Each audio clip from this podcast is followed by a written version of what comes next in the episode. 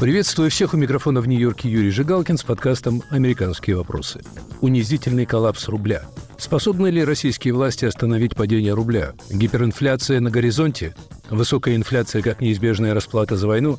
Эти и другие вопросы мы обсуждаем сегодня с американскими экономистами, профессором Университета Индианы Михаилом Алексеевым и профессором Университета Вирджинии Олегом Коренком.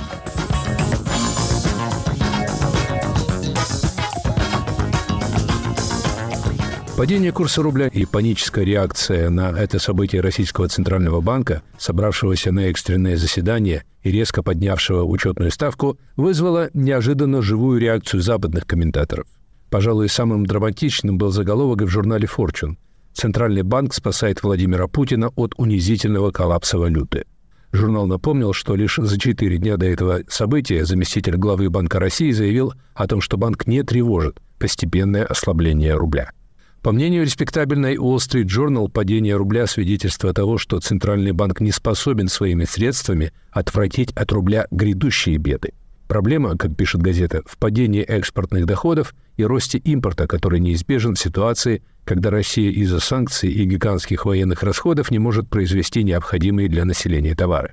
Нынешняя ситуация заставляет предположить, что эта проблема будет преследовать президента Путина больше, чем в прошлом – Прогнозирует газета, что опасно для Путина, чье политическое долголетие частично можно объяснить способностью избежать валютные кризисы, которые переживала Россия в 90-е годы.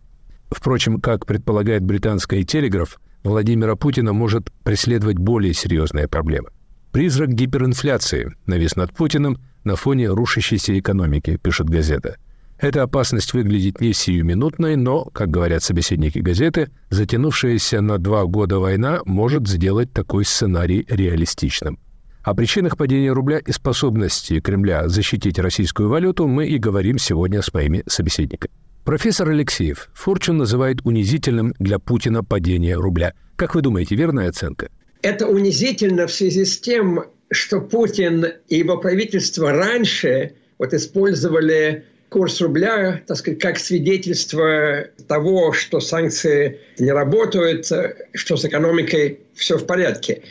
Строго говоря, это явление, так сказать, неоднозначное.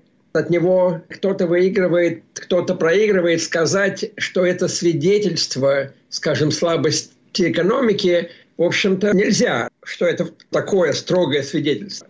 Да, мы видим, что и при слабом рубле российская экономика продолжает расти. О чем в таком случае говорит нам слабый рубль?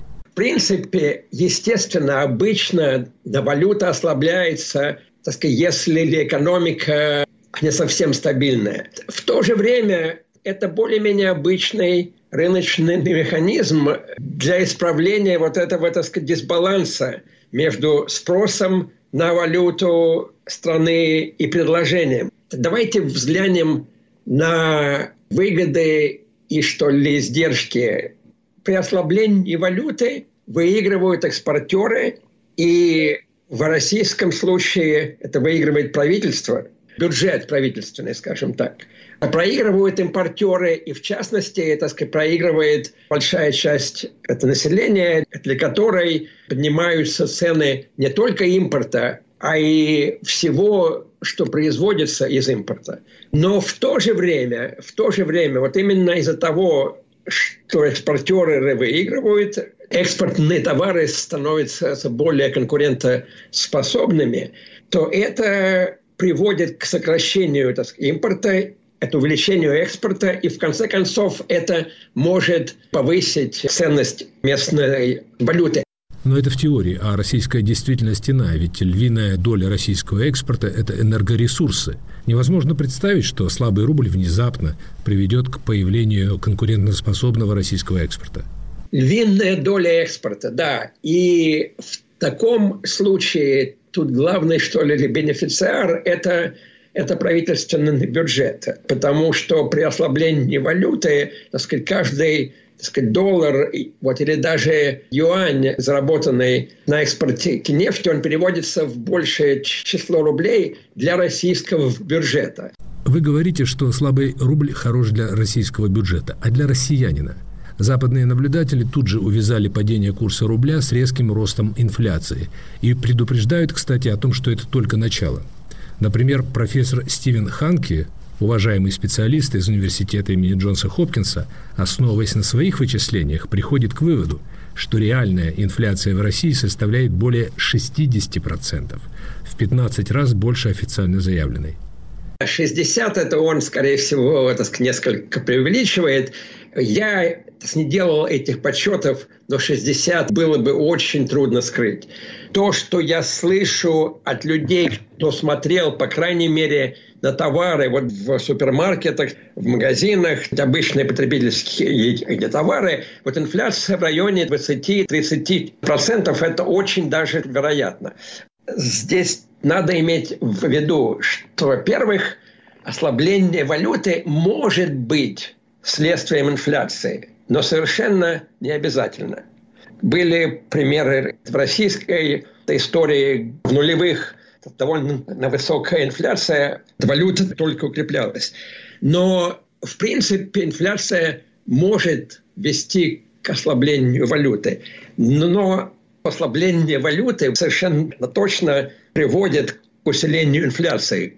Но все-таки мне кажется, что главная причина всего этого, главная причина инфляции – это огромные военные расходы, потому что это деньги вбрасываются в экономику, ВПК и зарплаты и выплаты мобилизованным или это гробовые, а ничего не производится в смысле каких-то потребительских товаров, чтобы на эти дополнительные деньги не покупать. Ханки изучает монетарную политику, и он пишет о том, что причиной инфляции в России и причиной слабости рубля является рост денежной массы.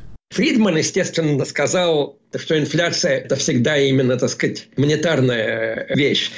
Но другой очень известный экономист сказал, что инфляция – это всегда фискальная вещь. Если я не ошибаюсь, это Нобелевский лауреат Томас Сарджент сказал. В том смысле, что откуда эта денежная масса растет. Вот она растет из-за бюджетных расходов, из-за бюджетного дефицита. И это именно вот этот э, фискальный навес приводит к инфляции.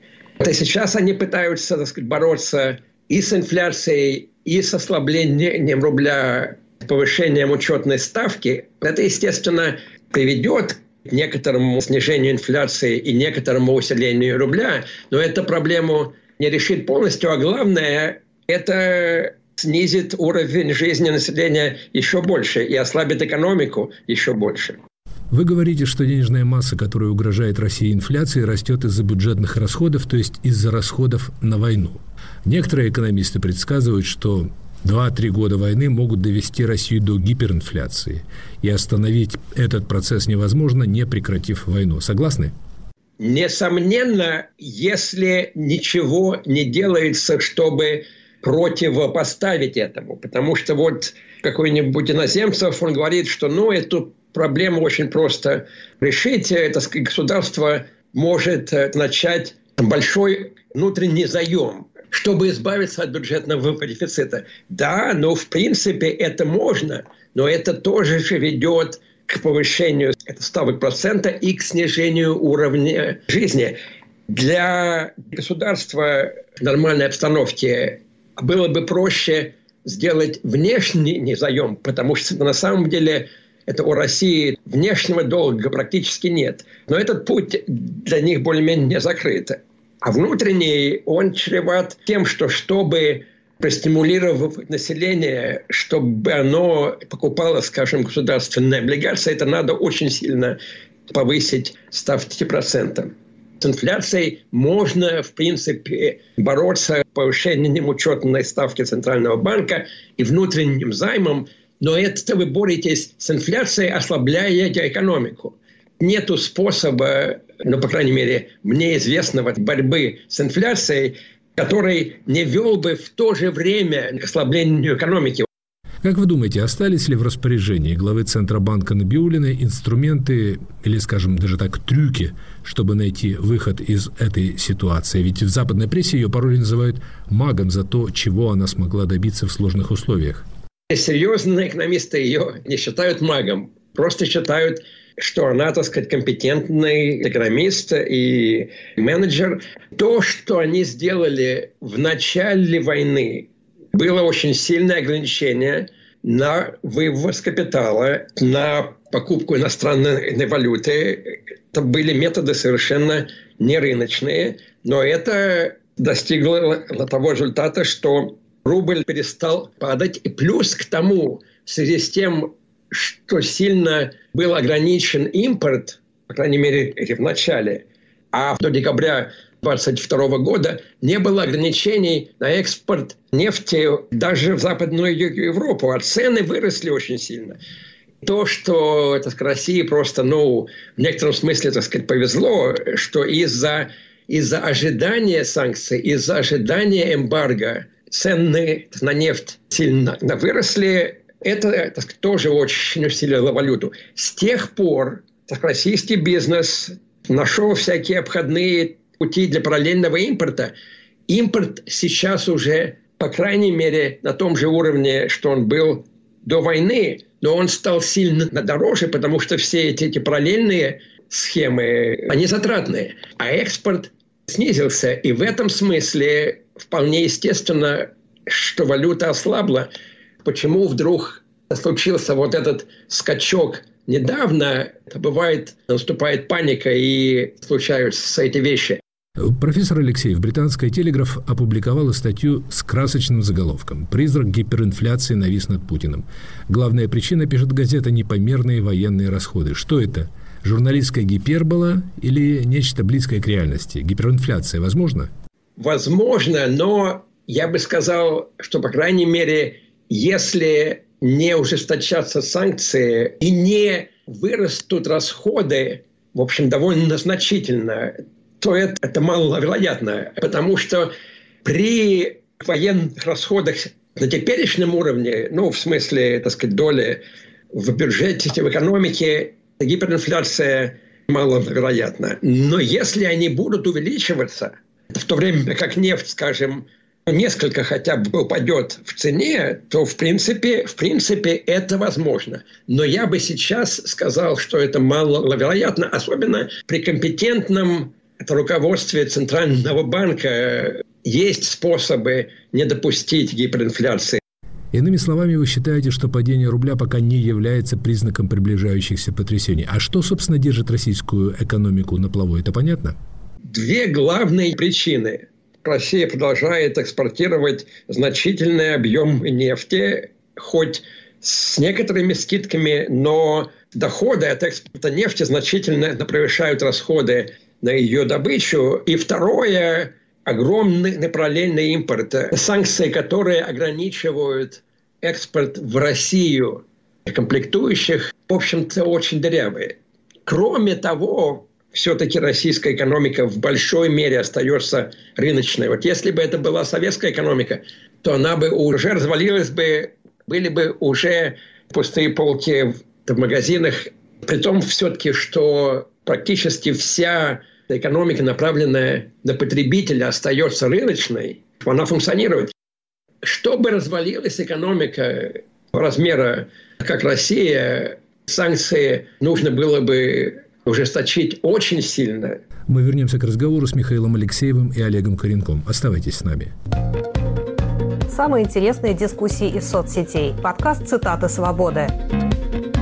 Каждый понедельник и четверг я, Аля Пономарева, пересказываю вам самые важные дискуссии, чтобы вы могли не тратить время на чтение Фейсбука и просмотра Ютуба. Слушай подкасты «Радио Свобода» в iTunes, на Google Podcast, в Яндекс Music, в Castbox и Spotify. Подкасты «Радио Свобода».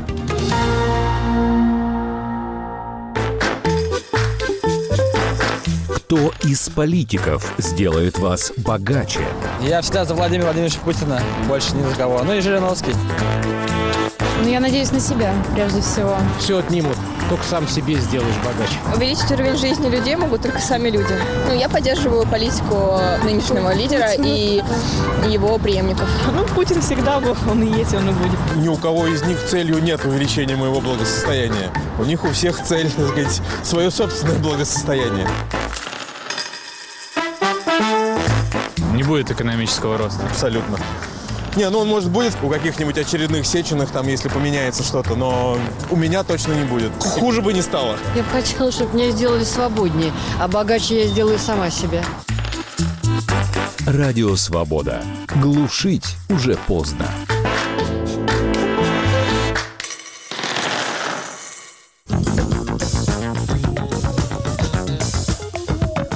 Вы слушаете «Американские вопросы» с Юрием Жигалкиным. Унизительный коллапс рубля.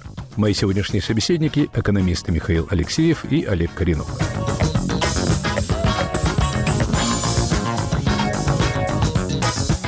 Профессор Коренок, насколько серьезным и опасным для Кремля вам видится это внезапное падение рубля? Объективно рубль покупательная способность его снизилась. Нет никаких вопросов по этому поводу. Если называть то, что у них есть рынком, они очень сильно рынок зажали во время начала войны. Потом они чуть-чуть его отпустили, ограничения. Одно из проявлений этих ограничений – это что во время мятежа несколько миллиардов долларов Пригожина ушло из страны буквально за пару дней. То есть, следовательно, каким-то образом он чуть-чуть отражает рыночную ситуацию, но совсем чуть-чуть. Иными словами, очень серьезно к такому поведению рубля относиться не стоит, поскольку ситуация с рублем в основном искусственная, не рыночная. В основном искусственная, но проявления рыночные есть, поскольку если бы она была абсолютно искусственной, то он бы не падал. Я бы сказал, это на 90% или на, на 80% она искусственная, и на 20% она проявление рынка.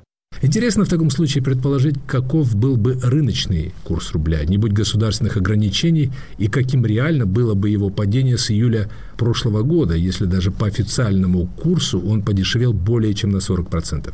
То, что показывает нам курс рубля, то есть он упал на, на вот эти 40%. Без вопросов. Тоже без вопросов можно рассказать, почему падение произошло.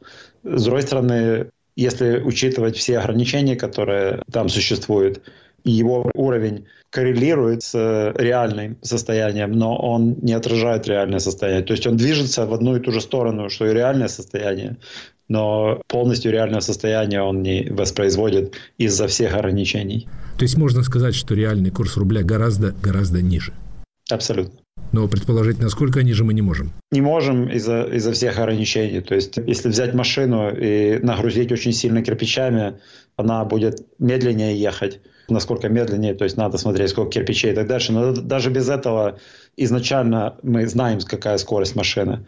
Рынок он настолько сильно поменялся из-за всех ограничений, что мы даже не знаем теоретически, какой курс.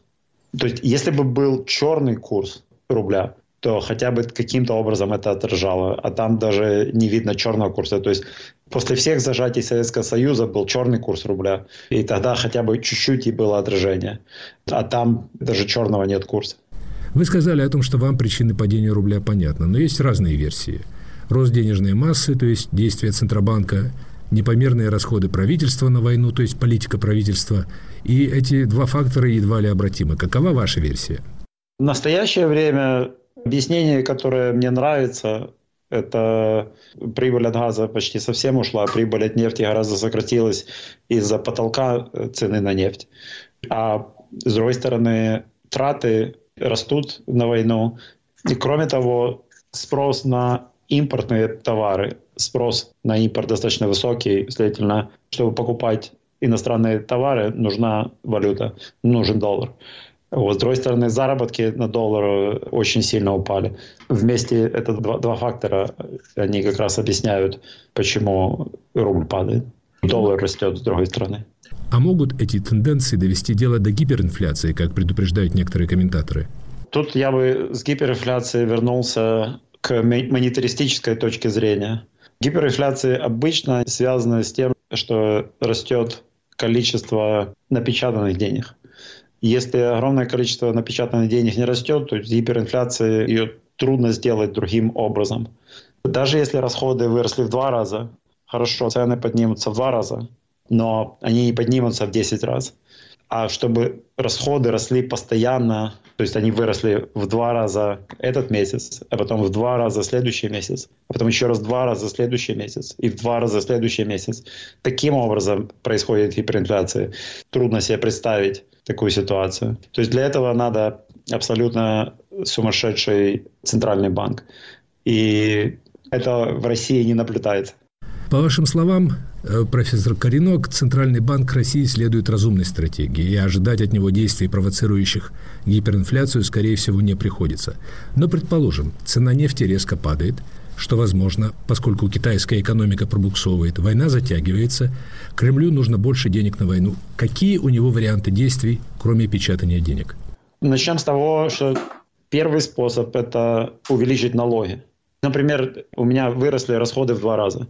Каким образом государство может покрыть этот рост? Первый способ – это увеличить налоги в два раза. Мы не видим увеличения налогов достаточно большое. То есть таким образом они не финансируют. Второй способ – это занять деньги у кого-то. К внешнему рынку у них сейчас нет доступа.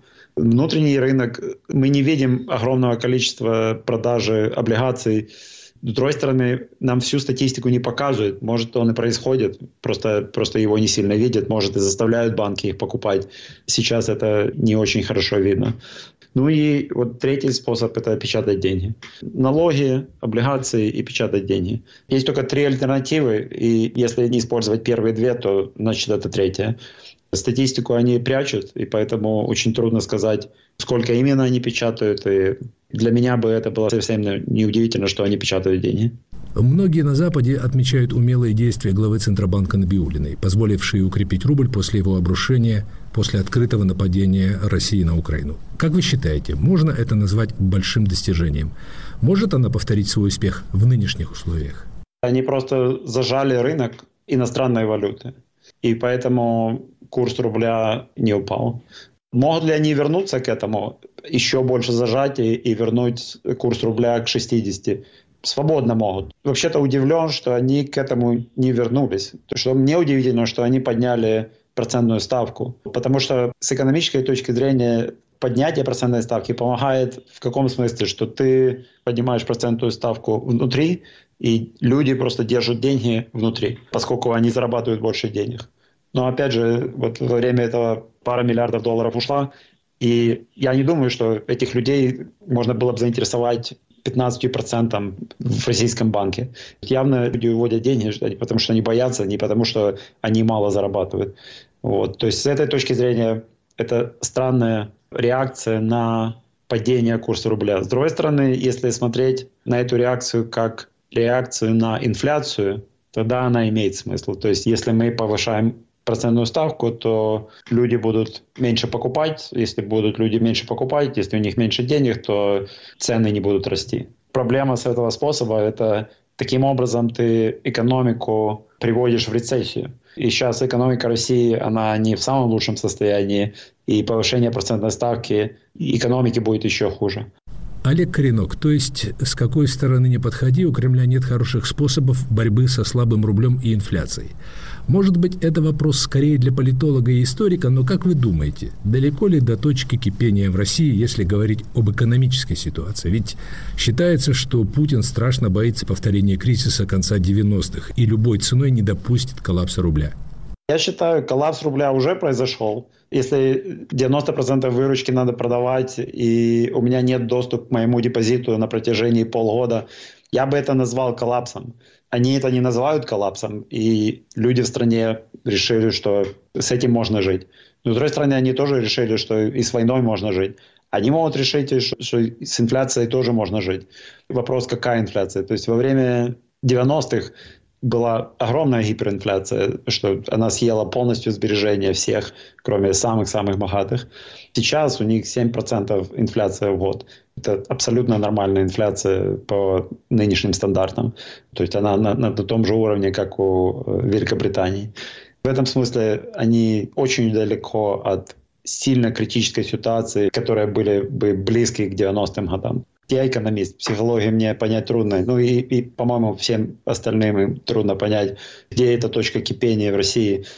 20-летние девчонки в Иране выходят на площадь с открытыми лицами. С другой стороны, 30-летние мужчины в России, они предпочитают уезжать из страны вместо того, чтобы выйти на площадь. С точки зрения авторитарного режима в Иране все-таки страшнее, чем в России. Все-таки чего ждать тем, кто остался в России? Если я вас правильно понимаю, вы, как и многие экономисты, все-таки прогнозируете затяжное, плавное экономическое угасание без сотрясений, опасных для Кремля. То есть российский народ будет медленно беднеть. В настоящее время будет беднеть потихоньку. Средний человек, он не только беднеет, у него э, намного сильно повышается риск быть либо убитым в войне, либо э, у тебя родственник убит в войне. Я считаю, что это должно быть намного более важнее, чем обеднеть на 10%. С этой точки зрения есть другие факторы, которые делают твою жизнь хуже. Если вопрос до какого уровня он должен упасть, чтобы произошел э, какие-нибудь волнения политические в стране, это трудный вопрос, поскольку огромное количество людей, которые политически активные, они просто выехали из страны. Те люди, которые остались, поддерживают то, что происходит в стране. Или, скажем, они, может быть, тихонько не согласны с тем, что происходит. Опять же, во время путча Пригожина можно было видеть, насколько люди Пригожина чуть ли не с цветами встречали. Они явно не очень сильно поддерживают то, что происходит. Но выйти и сказать, что они это не поддерживают, они этого тоже не делают. А что произойдет к тому, чтобы они вышли и сказали, трудно сказать. Опять же, мы, мы не говорим о ситуации 90-х годов. Происходит хуже потихоньку, потихоньку, потихоньку. Если не считать, что, конечно, опять же, потери в войне, где людей убивают, то есть это не потихоньку. Но если у тебя 150 миллионов страна, и ты потерял 200 тысяч, это все-таки маленькие э, цифры на такую огромную страну.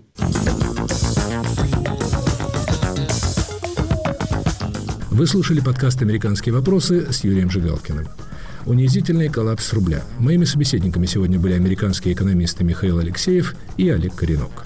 Слушайте «Американские вопросы» в эфире, на сайте «Свободы», на канале подкастов «Свободы» в YouTube, на TuneIn. Подкаст доступен на всех основных платформах подкастов. Пишите, комментируйте в социальных сетях. Всего доброго. До следующей недели.